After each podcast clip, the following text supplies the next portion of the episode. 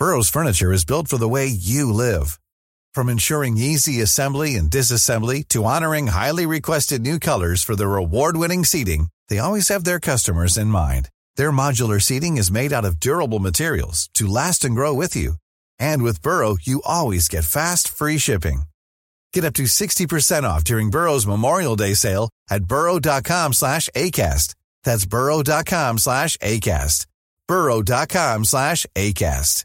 I'm Sandra, and I'm just the professional your small business was looking for. But you didn't hire me because you didn't use LinkedIn jobs. LinkedIn has professionals you can't find anywhere else, including those who aren't actively looking for a new job, but might be open to the perfect role, like me. In a given month, over 70% of LinkedIn users don't visit other leading job sites. So if you're not looking on LinkedIn, you'll miss out on great candidates like Sandra. Start hiring professionals like a professional. Post your free job on linkedin.com/people slash people today. Welcome to Talking Business, a podcast produced in Melbourne, Australia.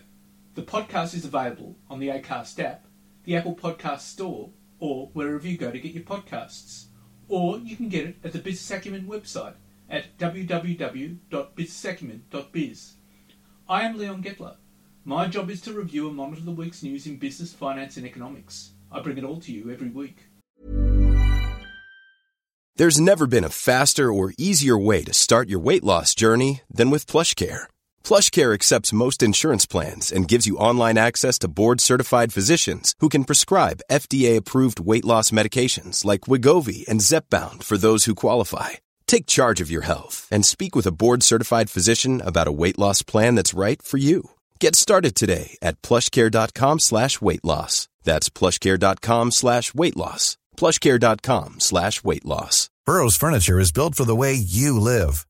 From ensuring easy assembly and disassembly to honoring highly requested new colors for their award-winning seating, they always have their customers in mind. Their modular seating is made out of durable materials to last and grow with you. And with Burrow, you always get fast, free shipping. Get up to 60% off during Burrow's Memorial Day sale at burrow.com slash ACAST. That's burrow.com slash ACAST. burrow.com slash ACAST. This is episode number 8 in our series for 2019, and today's date is Friday, March the 22nd.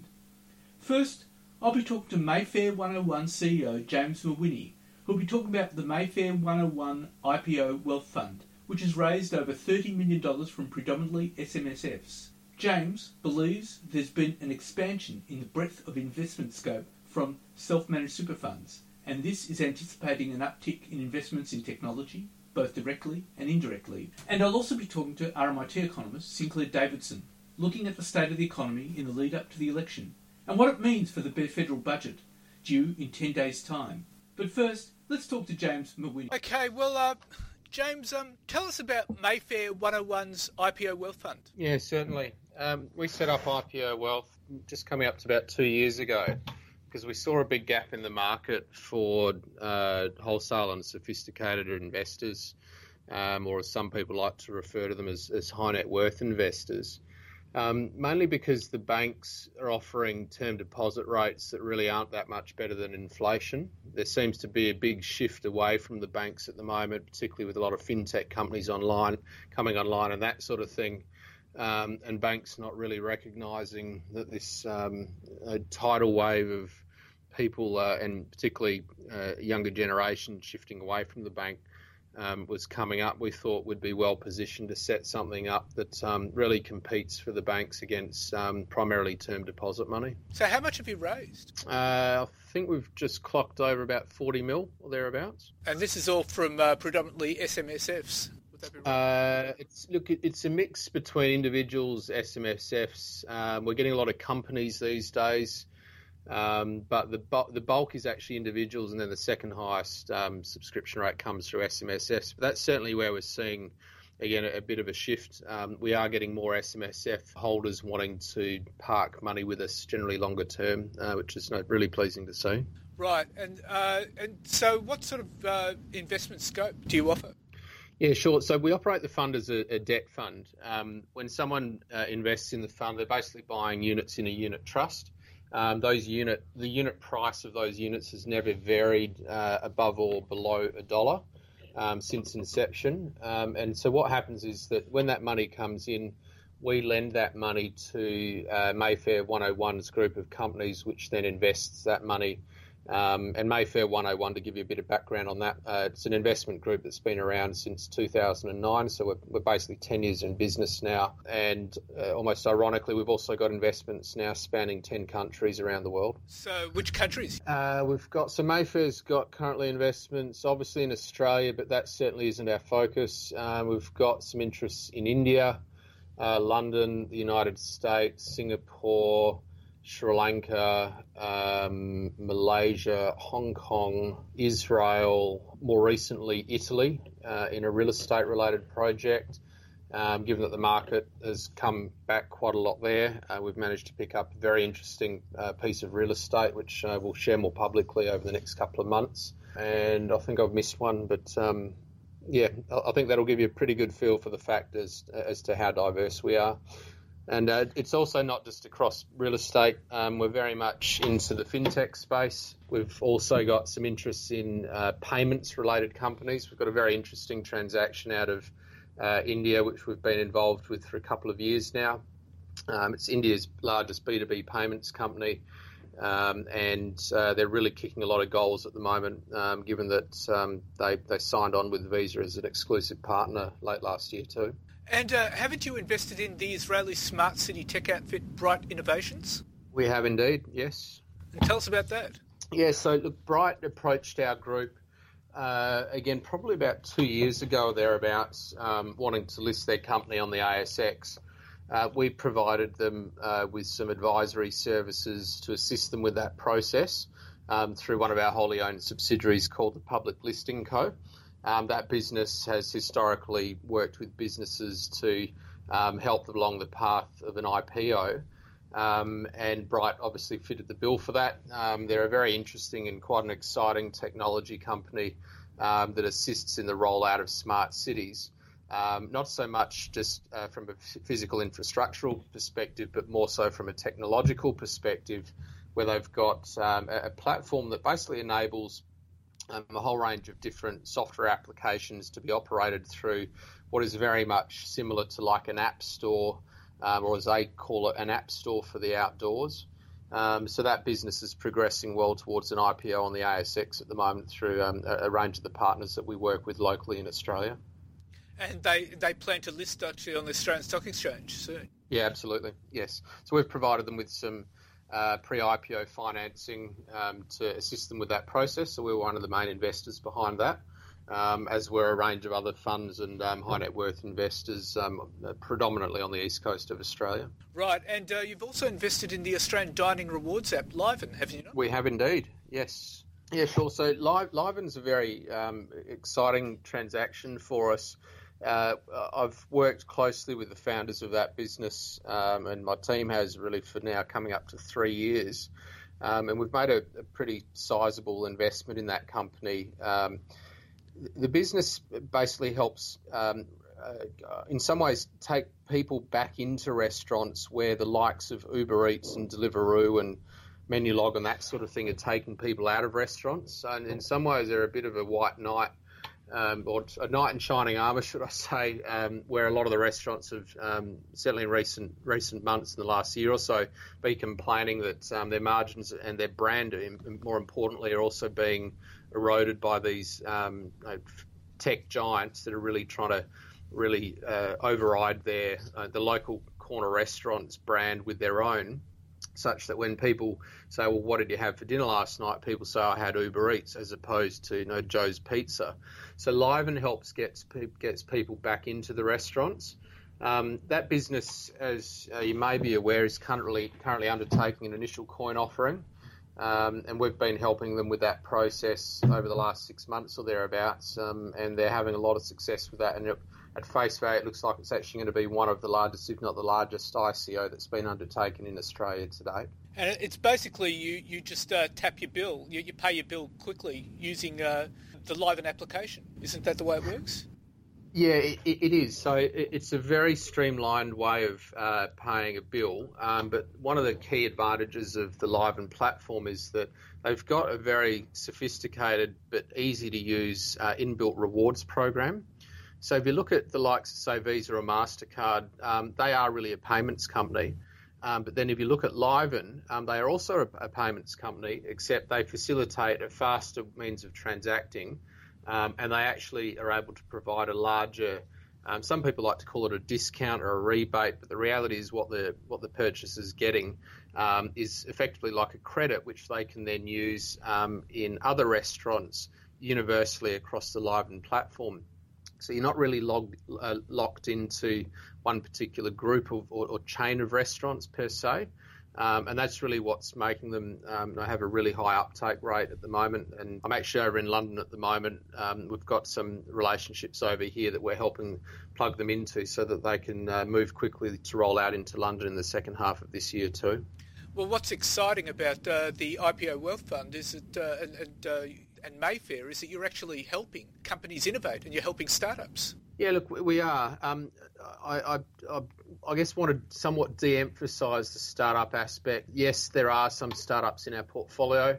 Um, and some quite successful ones at that. But that being said, um, we typically like to work with businesses um, and, and, certainly a good example is Liven where initially it started as an Australian business, but we've really helped expand their horizons and make a lot of introductions globally, given that Mayfair really is uh, operating at a global level.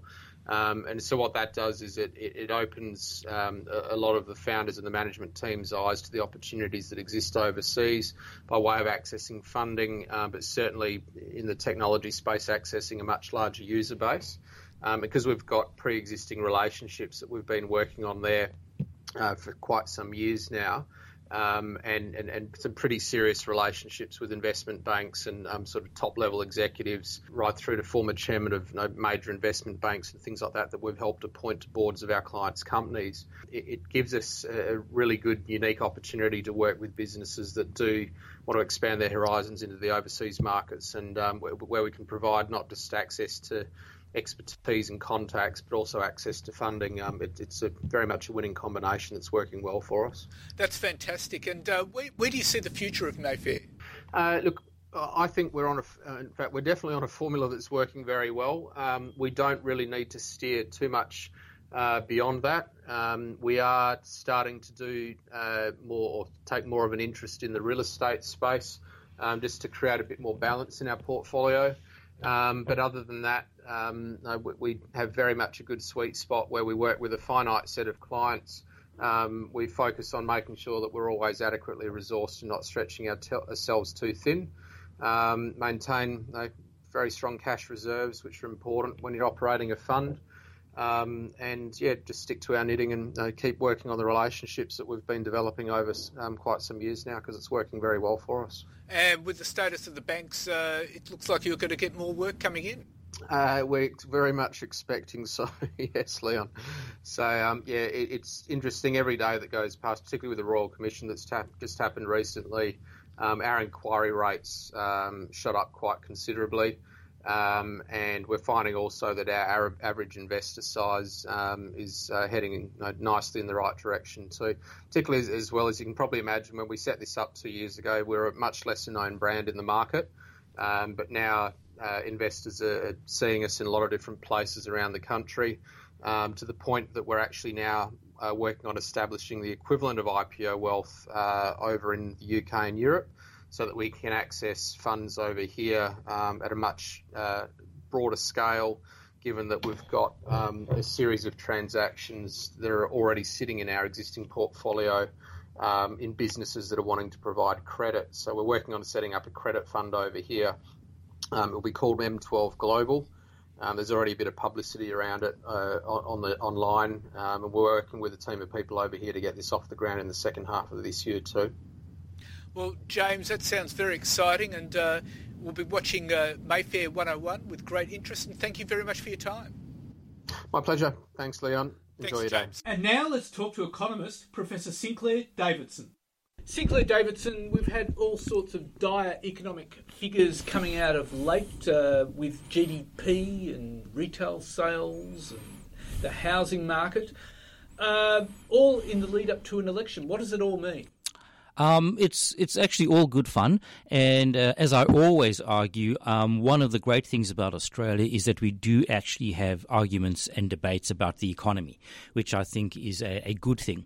Um, of course, that means uh, we also have a, a, lot of arguments and debate about things that, that may or more may be more or less meaningless and what have you. So, for example, last week we heard we are in a per capita GDP recession.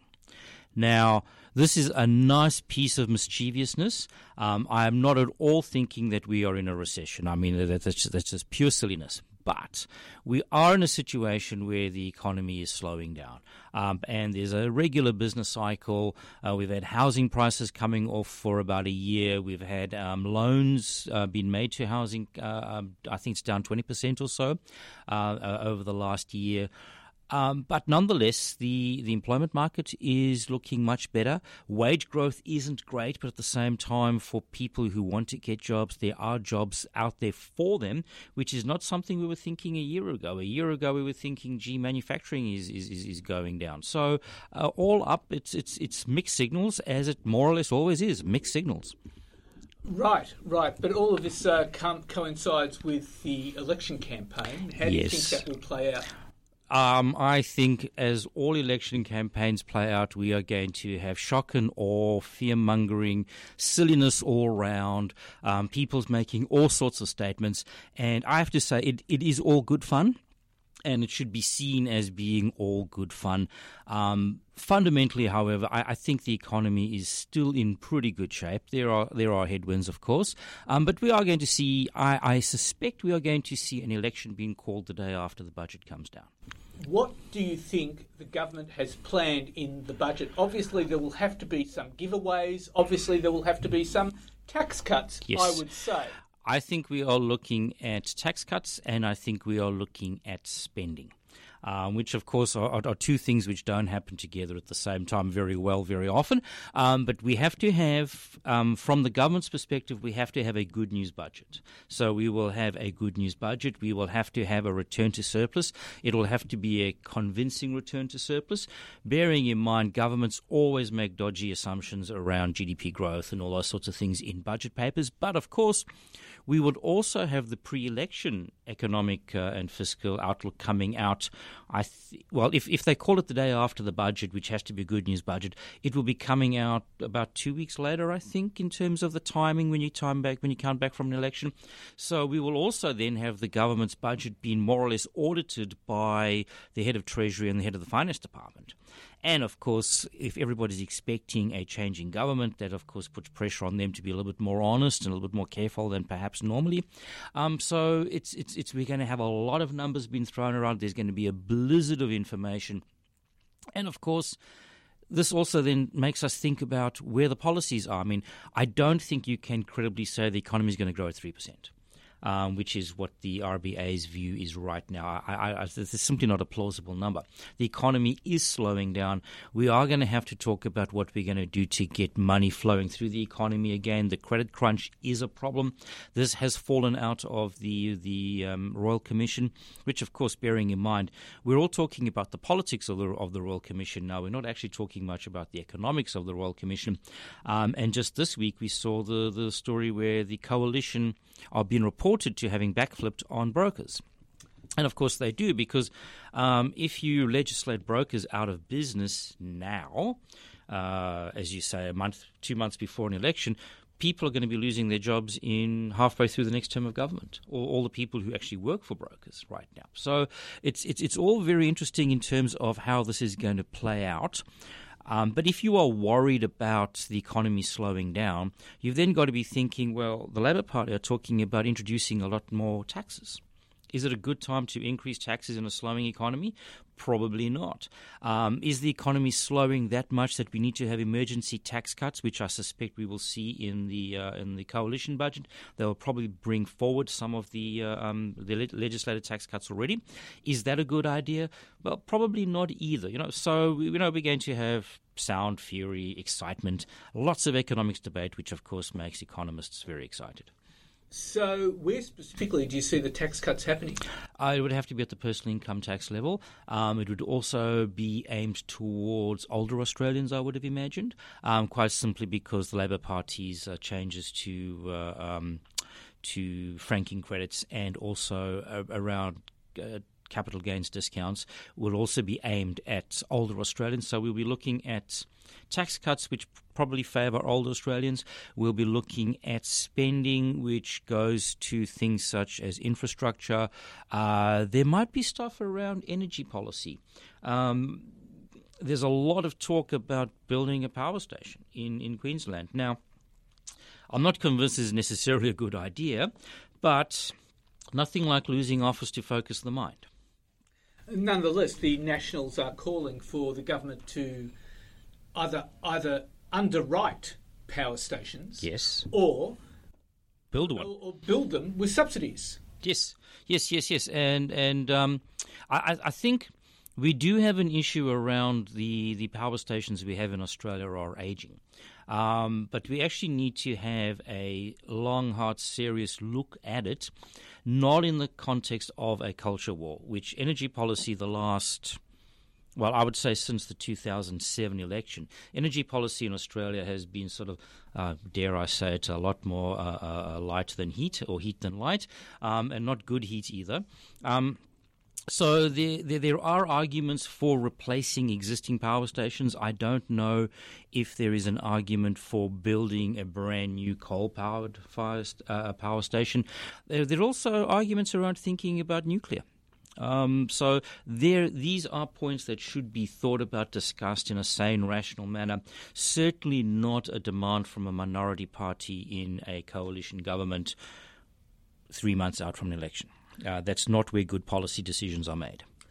Do you see sort of spending in areas like education and uh, uh, health? Um, it's. I, I, would imagine there will probably be the usual run around around health.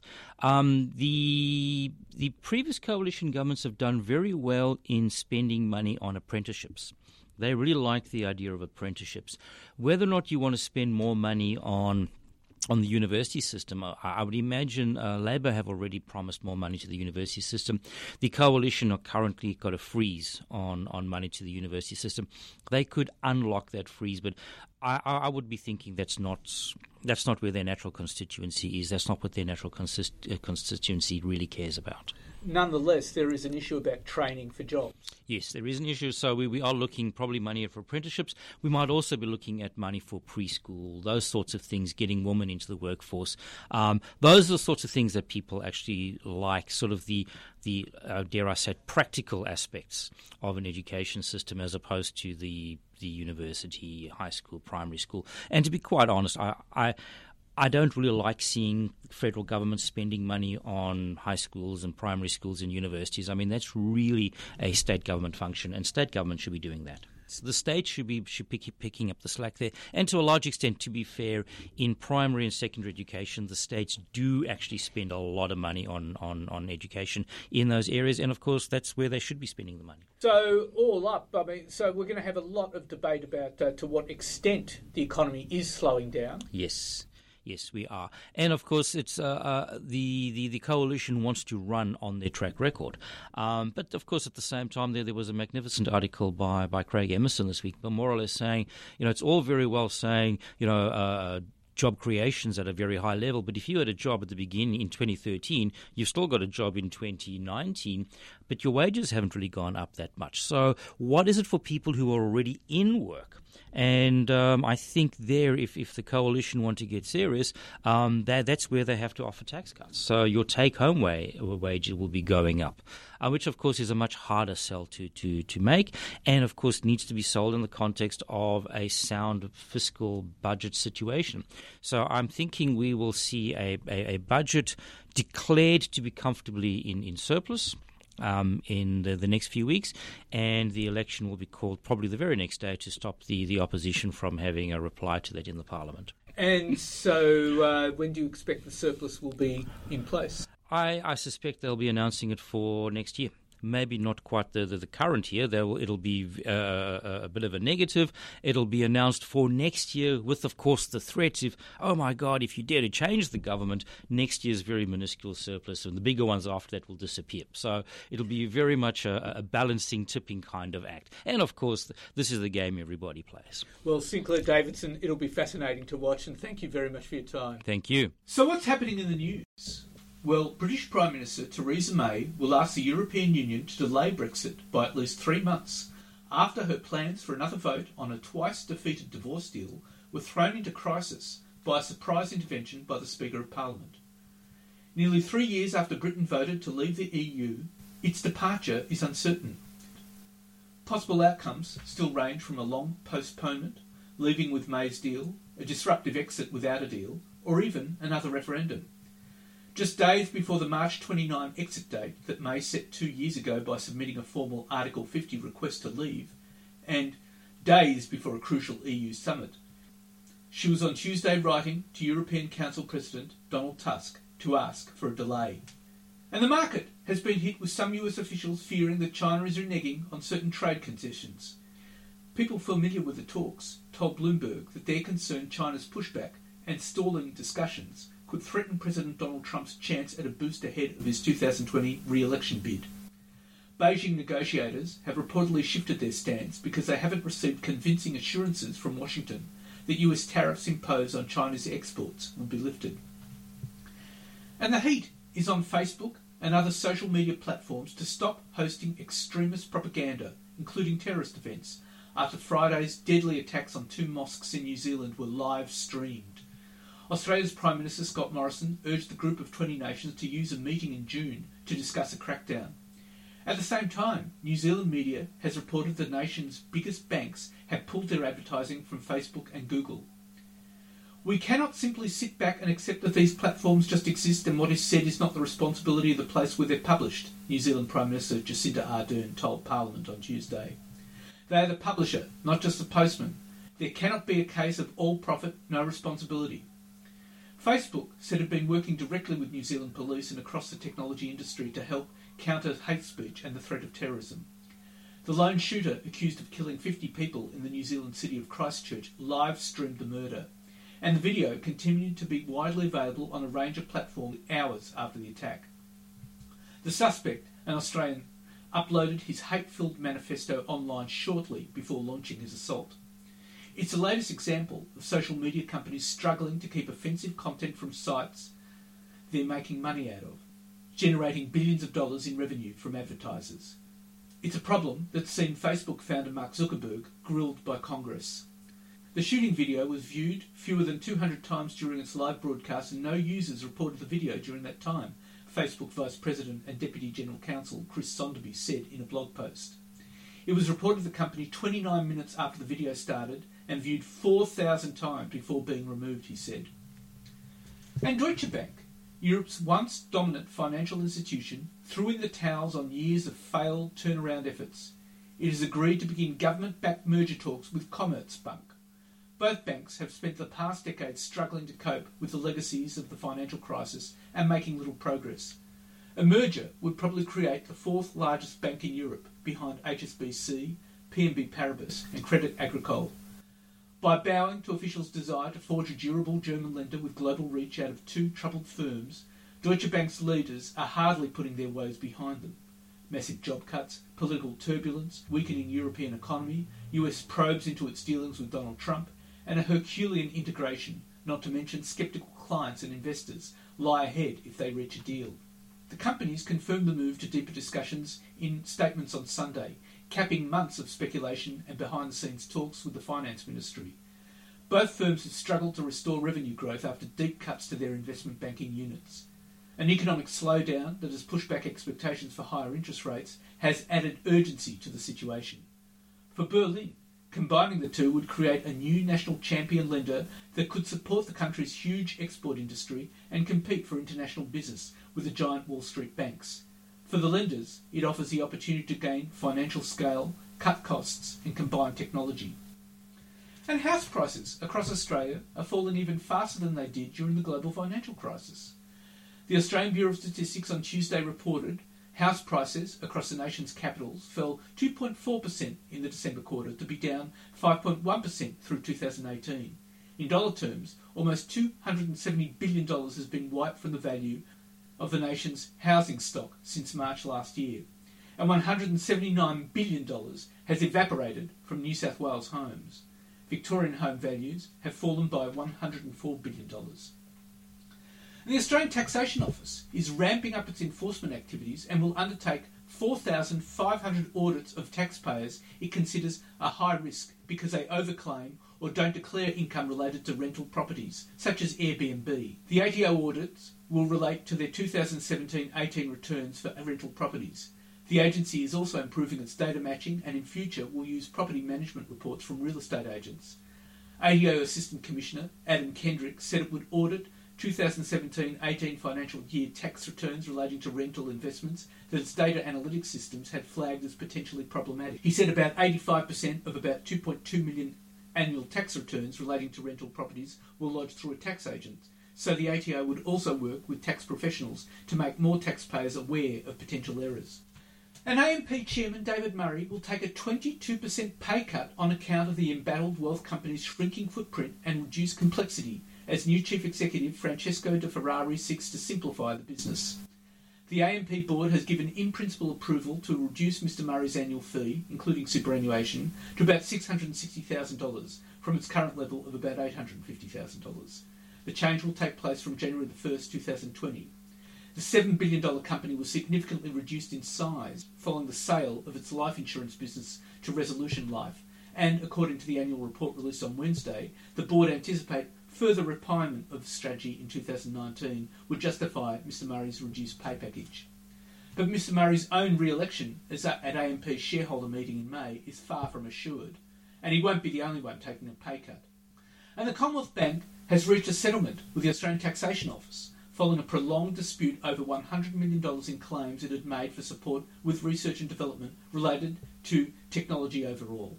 While the terms of the settlement were not disclosed, ATO Deputy Commissioner Rebecca Saint said it was a reminder to companies that just because a project is large, expensive or risky does not mean it necessarily qualifies as R&D for the purposes of a tax incentive. And in the wake of the Royal Commission, Westpac will exit the troubled personal advice sector and join its big four rivals in abandoning the once dominant model of vertical integration. Westpac is expecting to cut 900 full time jobs in the process. The bank said the plan would see it exit a high cost, loss making business that would produce $280 million in savings by 2020. The news follows Westpac's admission that since November the 1st, 2018, it had received 1,800 customer complaints, with the majority coming from the wealth division. The bank did not reveal the consideration being paid for the personal financial advice business being sold to boutique Viridian. However, it's believed to be less than $50 million. An embattled wealth company, IOOF, is facing a shareholder class action over its alleged failure to inform shareholders about its fallout with the regulator over the alleged breach of superannuation laws. The shareholder class action, led by former Maurice Blackburn partner Damien Scattini, now with Quinn Emanuel, and backed by US based litigation funder Regency Group, is expected to be filed within weeks. Among those who have expressed interest in the class action include sophisticated investors and retail investors, although it will be run as an open class action, meaning shareholders who bought the IOOF shares between May 2015 and December 2018 will be part of the action unless they opt out. The class action is based on the Hayne Royal Commission's findings of possible contravention of trustee duties under the ASIC Act. The action will allege IOOF was aware its conduct would have significant legal and regulatory risk, and between May 2015 and December 2018, it breached its continuous disclosure obligations to shareholders and engaged in misleading or deceptive conduct. Bunnings is launching a full e-commerce store. It has opened its first click and collect service ahead of launching a fully transactional online store within 18 months. After selling about 20,000 special audits, including bulky goods such as sheds and children's playgrounds online last February, and establishing a pop up store on eBay in January, Bunnings is currently testing click and collect at its Craigieburn store in Melbourne. This will be ahead of launching a full e commerce offer in 2020. And farm chemicals and seed supplier Nufarm has slumped to a first half $13.6 million loss on the back of China raising environmental standards and prolonged drought in eastern Australia. Earnings before interest, tax, depreciation and amortisation of 120.9 million were down 2% on the same time as the performance of its North American, Latin American and seed technology businesses helped make up for some of the pain in Australia and Europe. And TPG Telecom's first half profit plunged 76.3% after massive impairments to its abandoned mobile network. However, the internet service provider reported a modest rise in earnings and underlying profit once this expensive one-off impairment was taken into account, largely thanks to contracts with Vodafone Hutchison Australia. Net profit in the six months ended January 31st fell to 47.4 million, down from 199.8 million in the year earlier period. A food delivery company, popular with so-called social media influencers, has collapsed, leaving customers without their prepaid meals. 5.4, which at one point said it had 20,000 customers and an annual revenue of 12 million, said it had entered administration in the face of increasing competition and our cost to serve. 5.4 had more than 200,000 followers on Facebook and almost 30,000 Instagram followers, and relied on social media influencers and sports stars to promote its products. And Coles and Aldi supermarkets across Australia this week increased the price of their milk in support of the nation's embattled dairy farmers. An extra 10 cents per litre will be added to the cost of Coles brand and Farmdale fresh 2 and 3 litre varieties. The announcement is a backflip on the supermarket's decision last month to keep its milk at $1 a litre milk. At the time, Federal Agricultural Minister David Littleproud savaged the move, dubbing it a $1 milk disaster. And finally, the Australian Prudential Regulation Authority is warning banks, insurers, and superannuation funds to do more than just to disclose climate risks. They must take action to address them. APRA, the regulator charged with overseeing the soundness of Australia's financial system, says it will increase its scrutiny on how financial services companies are changing their businesses to protect themselves against the physical, regulatory, and economic effects of climate change. The warning from APRA's head of insurance, Geoff Summerhayes, follows a survey of financial services companies' attitudes to climate change. APRA probed 38 large banks, insurers, and super funds on the issue. A third of respondents cited climate change as a material risk to their business, with reputational damage, flooding, regulatory changes, and cyclones the top concerns. It also followed a landmark speech by Reserve Bank of Australia Deputy Governor Guy Debelle that failure to act on climate change could hit the Australian economy with implications for monetary policy. Australia's three financial regulators, APRA, the RBA, and the Australian Securities Investments Commission, have now all confirmed climate change as an area of major financial concern. And that's it for this week. And next week I'll be talking to Kevin Sherry, the Executive Director, Global Business Development at Enterprise Ireland. We'll be talking about some new deals for Austra- Irish companies in Australia and the reality of Brexit for Irish and Australian exporters. And I'll be talking to economist David Koukoulas about what's happening in the Australian economy. And of course, I'll be bringing you all the week's news. In the meantime, you can find me on Twitter at TalkingBizBRZ, on Facebook, and on LinkedIn. And if you want, leave a comment. Wishing you all a great week. Take care, be good, and looking forward to bringing you Talking Business next week.